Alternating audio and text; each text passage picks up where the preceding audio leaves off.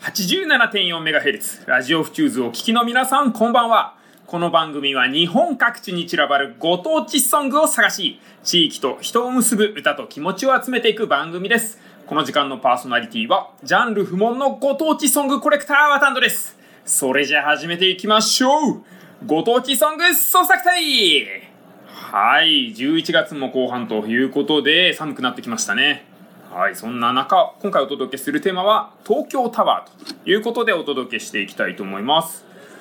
まあね東京タワーの曲めちゃくちゃ多くてですねちょっと観測できてるだけでも200ぐらいあるというところで